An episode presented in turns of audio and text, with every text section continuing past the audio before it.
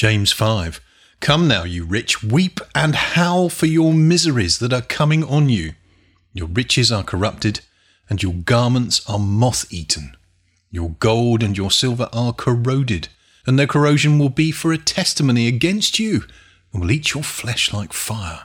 You have laid up your treasure in the last days.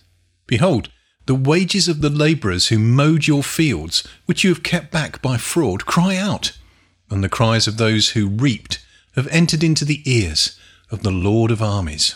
You have lived in luxury on the earth and taken your pleasure.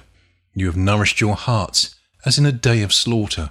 You have condemned and you have murdered the righteous one. He doesn't resist you. Be patient, therefore, brothers, until the coming of the Lord. Behold, the farmer waits for the precious fruit of the earth, being patient over it until it receives the early and late rain. You also be patient.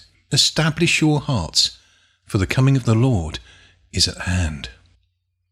Don't grumble, brothers, against one another, so that you won't be judged. Behold, the judge stands at the door. Take, brothers, for an example of suffering and of perseverance, the prophets who spoke in the name of the Lord. Behold, we call them blessed who endured. You have heard of the perseverance of Job and have seen the Lord in the outcome, and how the Lord is full of compassion and mercy.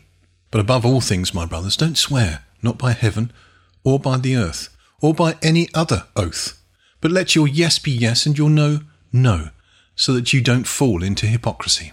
Is any among you suffering? Let him pray. Is any cheerful? Let him sing praises.